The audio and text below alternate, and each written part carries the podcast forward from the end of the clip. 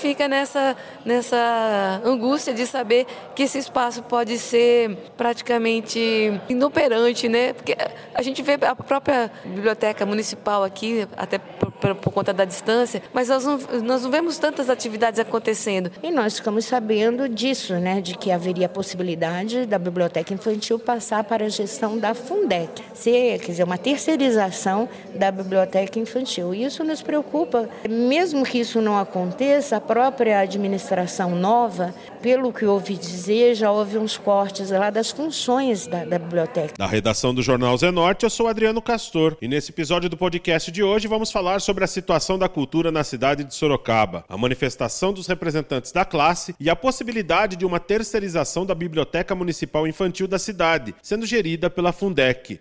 Hoje é quarta-feira, dia 12 de outubro de 2022. A situação da cultura na cidade de Sorocaba foi um dos temas abordados nos corredores da Câmara dos Vereadores na sessão ordinária da última terça-feira. Prestes a votar a lei orçamentária de 2023, que tem a previsão de mais de 4 bilhões de reais na cidade, o setor cultural ainda reclama do baixo investimento realizado no setor, com a ausência de espetáculos, incentivos e investimentos nos artistas locais. Duas representantes da cultura de Sorocaba conversaram com o podcast do Jornal Zenorte para expor os problemas que vem passando. A cantora e compositora Márcia Má explicou um pouco como está sendo tratada a cultura na cidade, após a divulgação de uma carta aberta da classe cultural que solicitava um orçamento mais planejado para o setor. Então, a carta aberta, ela foi feita, endereçada ao prefeito para que ele, ele repense o orçamento que foi encaminhado para o ano que vem para a cultura, que é um orçamento que praticamente paralisa todas as atividades da cultura na cidade, né? Então, a partir dessa informação, nós reunimos um grupo de artistas e fizemos uma outra proposta para entregar para a Comissão de Cultura da Câmara e para o líder da Câmara também, João Donizete, Fausto, pra, que, e eles vão apresentar hoje para o prefeito essa, essa proposta, vai ter uma, uma, uma reunião, inclusive com o secretário. Né? Essa carta, a gente está fazendo uma outra proposta é, baseada em atividades que já ocorreram em 2018. Né?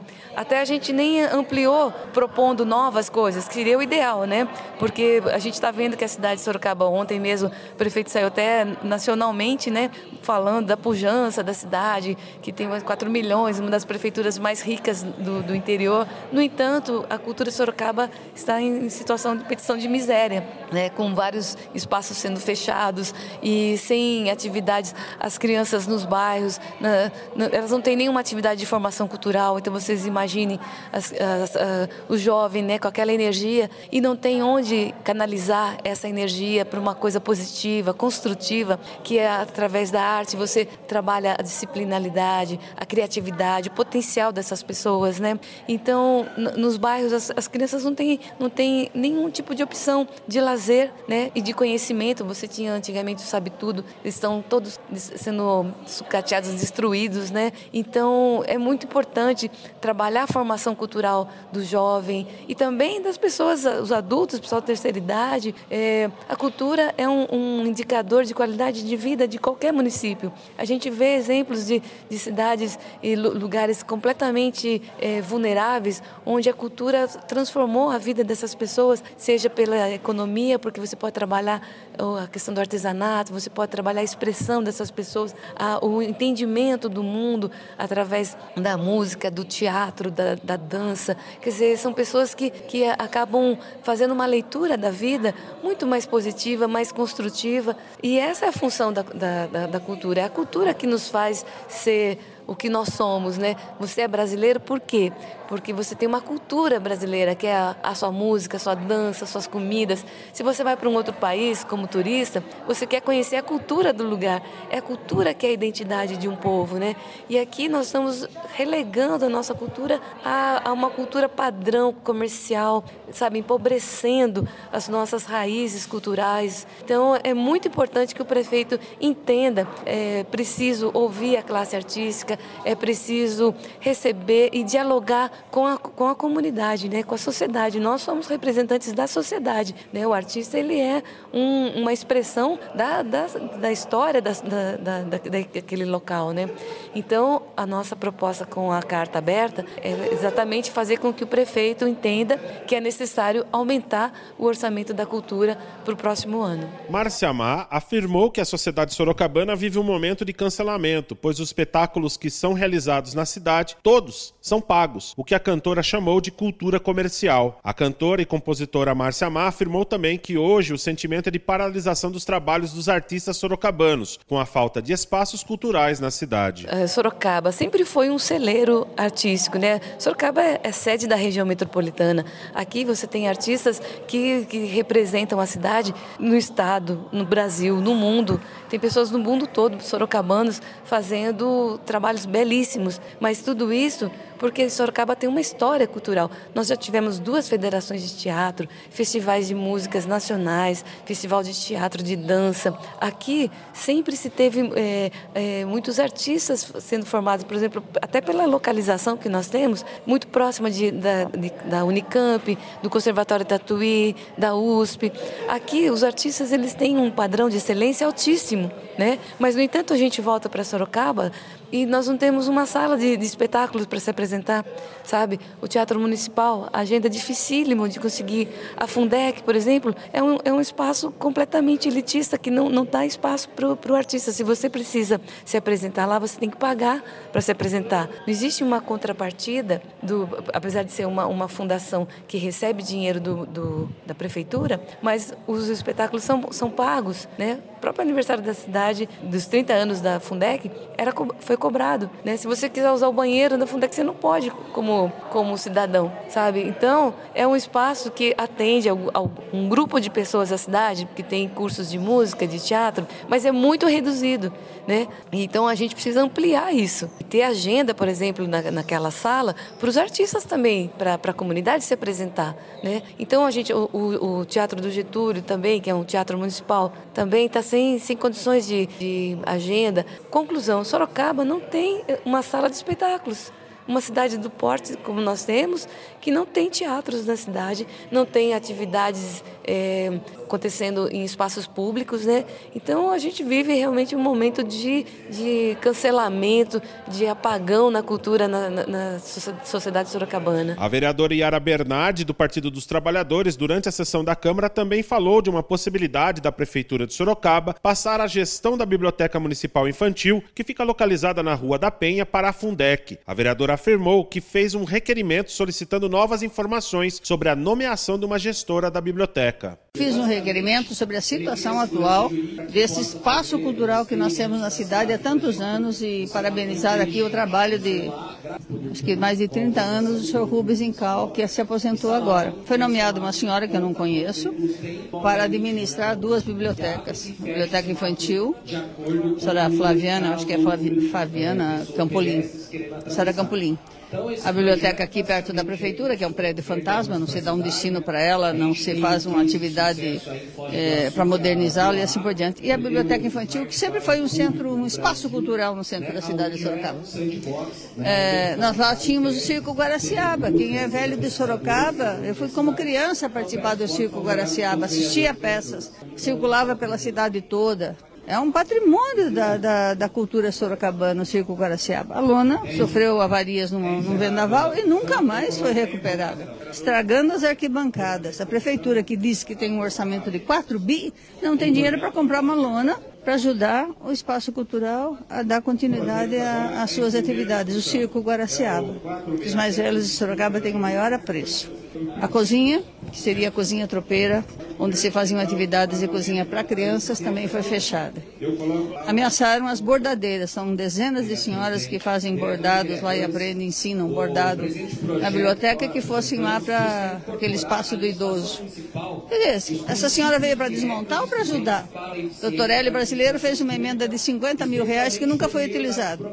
E a prefeitura volta a repetir, um orçamento de 4 bi não tem nada para investir na cultura, e coloca aqui o orçamento da cultura é o menor orçamento da prefeitura. Não se dá nenhuma atenção para a cultura, para a revitalização dos espaços, para os prédios históricos, para os nossos artistas que passaram, que passaram durante a pandemia. Então, gostaria que essa senhora Campolim se apresentasse aqui e dissesse que veio. Porque simplesmente entrar lá, já fui duas vezes, não achei essa senhora lá. Entrar num espaço e desmontando tudo que tinha sem oferecer uma perspectiva de futuro, não pode. Para a cultura de Sorocaba não pode. Nós não vamos admitir. Os artistas, os, a cultura de Sorocaba não vai admitir isso. O único recurso da cultura de fato assegurado é o recurso da Fundec. Passou, essa informação está circulando na cidade. Eu só levantei essa hipótese aqui. Entregar para a Fundec por quê? Tem funcionários lá tão antigos que poderiam substituir o trabalho do Sr. Rubens Incal e dar continuidade. Não precisa terceirizar. O único orçamento de fato na cultura assegurado é para a Fundec. É isso que o secretário veio para administrar? Oficina Grande Otelo, Palacete Escapa, Ferrovia, patrimônios históricos que não merecem a menor atenção e muito menos as atividades culturais que já aconteciam. A gente não vai admitir que elas não sejam, que elas não tenham continuidade. Quanto custaria uma lona de circo? 70, 80 mil reais? Precisa o vereador fazer emenda para isso, para a Prefeitura Municipal? Não dá o menor apreço para a cultura sorocabana. Sobre a Biblioteca Infantil, outra representante da cultura de Sorocaba, Nanaia de Simas, esteve presente na Câmara Municipal de Sorocaba com a finalidade de conversar com as vereadoras Yara Bernardi e Fernanda Garcia, além dos membros da Comissão de Cultura da Câmara, os vereadores Fausto Pérez, Nenê Silvano e Fábio Simoa. Nanai afirmou que a biblioteca infantil tem muita história e que, infelizmente, hoje está com as suas atividades paralisadas por conta de uma interdição. E nós ficamos sabendo disso, né, de que haveria a possibilidade da biblioteca infantil passar para a gestão da Fundec, ser, quer dizer, uma terceirização da biblioteca infantil. Isso nos preocupa, mesmo que isso não aconteça, a própria administração nova, pelo que ouvi dizer, já houve uns cortes lá das funções da, da biblioteca, que a biblioteca ela é muito mais ela é um centro cultural, eu diria que ela é um mini centro cultural onde acontecem cursos, onde acontecem brincadeiras, onde há um atendimento ao pessoal da terceira idade, que tem muitas pessoas aí no centro, que foram agora direcionadas para o centro do idoso, né? mas são pessoas que não dirigem mais, que os filhos estão trabalhando não podem levar, e ali né, como elas moram ali no, no, no entorno, elas iam né, com autonomia para a biblioteca para fazer seus cursos de bordado, para trocar né, informações, tomar um chá, comer um bolo.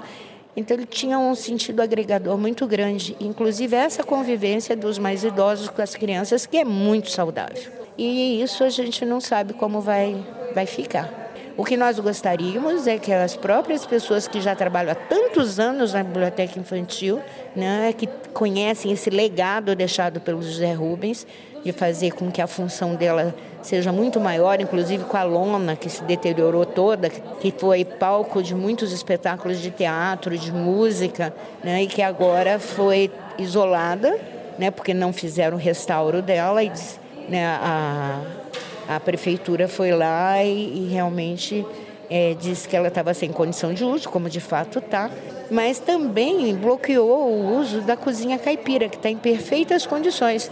Mas só porque ficar ao lado da, da lona e pode pegar fogo ali na lona, é, então todos os cursos que aconteciam na cozinha deixaram de acontecer. Então a biblioteca assim está semi-parada, digamos, tá? nas suas funções, como a gente conhece essa função social dela. O chorinho no sábado de manhã, coisa linda a biblioteca infantil. Né? E está assim agora. Então a gente tem que saber direitinho como vai ser essa gestão, quem vai fazer essa gestão né? e o que a gente pode esperar. A cantora e compositora Márcia Má também relatou que o ex-gestor da biblioteca já havia pedido a manutenção da lona, porém sem qualquer efeito. A preocupação da cantora é que o espaço agora fique inoperante.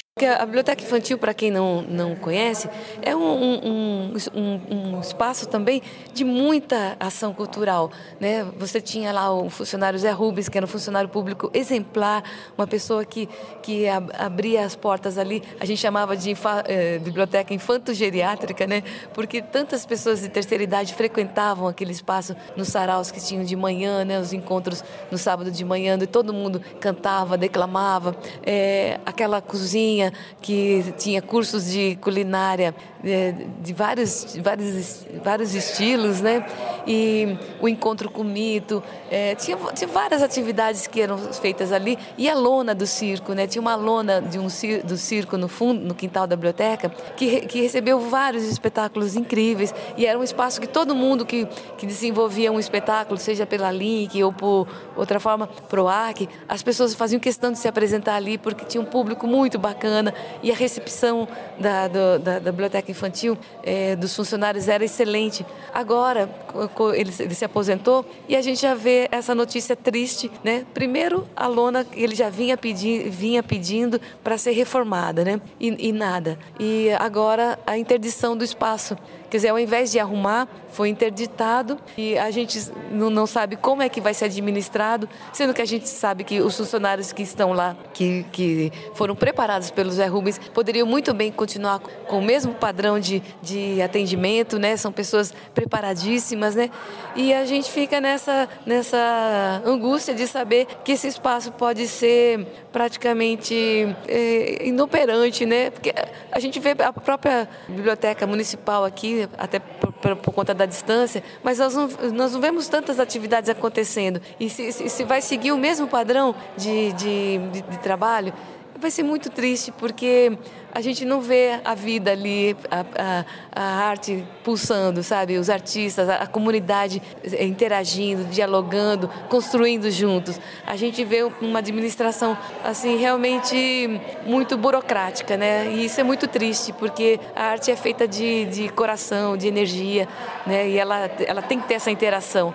E a gente, com essa burocracia toda, a gente só, só pode é, esperar um, uma, uma coisa muito triste, assim, mais um, mais uma notícia triste para a cultura local, né? Nanaia de Simas demonstrou muita preocupação quanto à nova gestão da Biblioteca Municipal Infantil, pois, segundo a Prefeitura, pelo prazo de seis meses, a administração das duas bibliotecas será da mesma gestora. Nanaia quer saber como será administrada a Biblioteca Infantil e a manutenção da área que está interditada. O que, que acontece? Num primeiro momento, é, a gestão passa a ser provisoriamente, te falaram que por cerca de seis meses, da mesma gestora da Biblioteca Municipal, que fica aqui no Passo, tá? Só que eu fui lá já umas duas ou três vezes para conversar com ela e ela não estava. Porque como que ela vai, né, tá atendendo a duas bibliotecas? E me parece também que em especial da biblioteca infantil, né, que exige um conhecimento muito específico, que ela não seja da área. O que nós esperávamos, a partir da aposentadoria do Zé Rubens, é que algum funcionário da biblioteca infantil, que está lá há muitos anos, é, pudesse vir a, a ser o gestor para que a gente não tivesse perda na continuidade da função social enorme da biblioteca.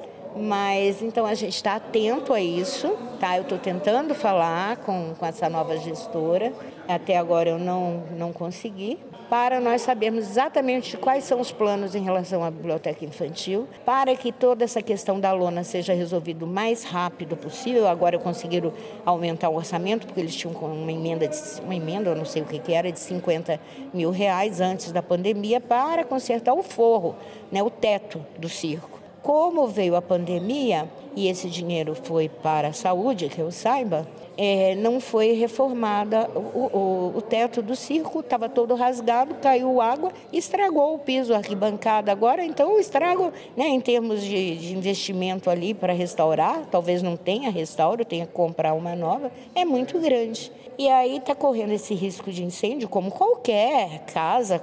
Aqui corre risco de incêndio, não é verdade? Se não tem uma manutenção, um espaço sem manutenção. Então foi até sugerido, né, a, a, pelo, pela funcionária lá da biblioteca infantil, que fosse desligada a luz da lona, que aí não teria mais o risco desse incêndio né, provocado por uma faísca, alguma coisa assim.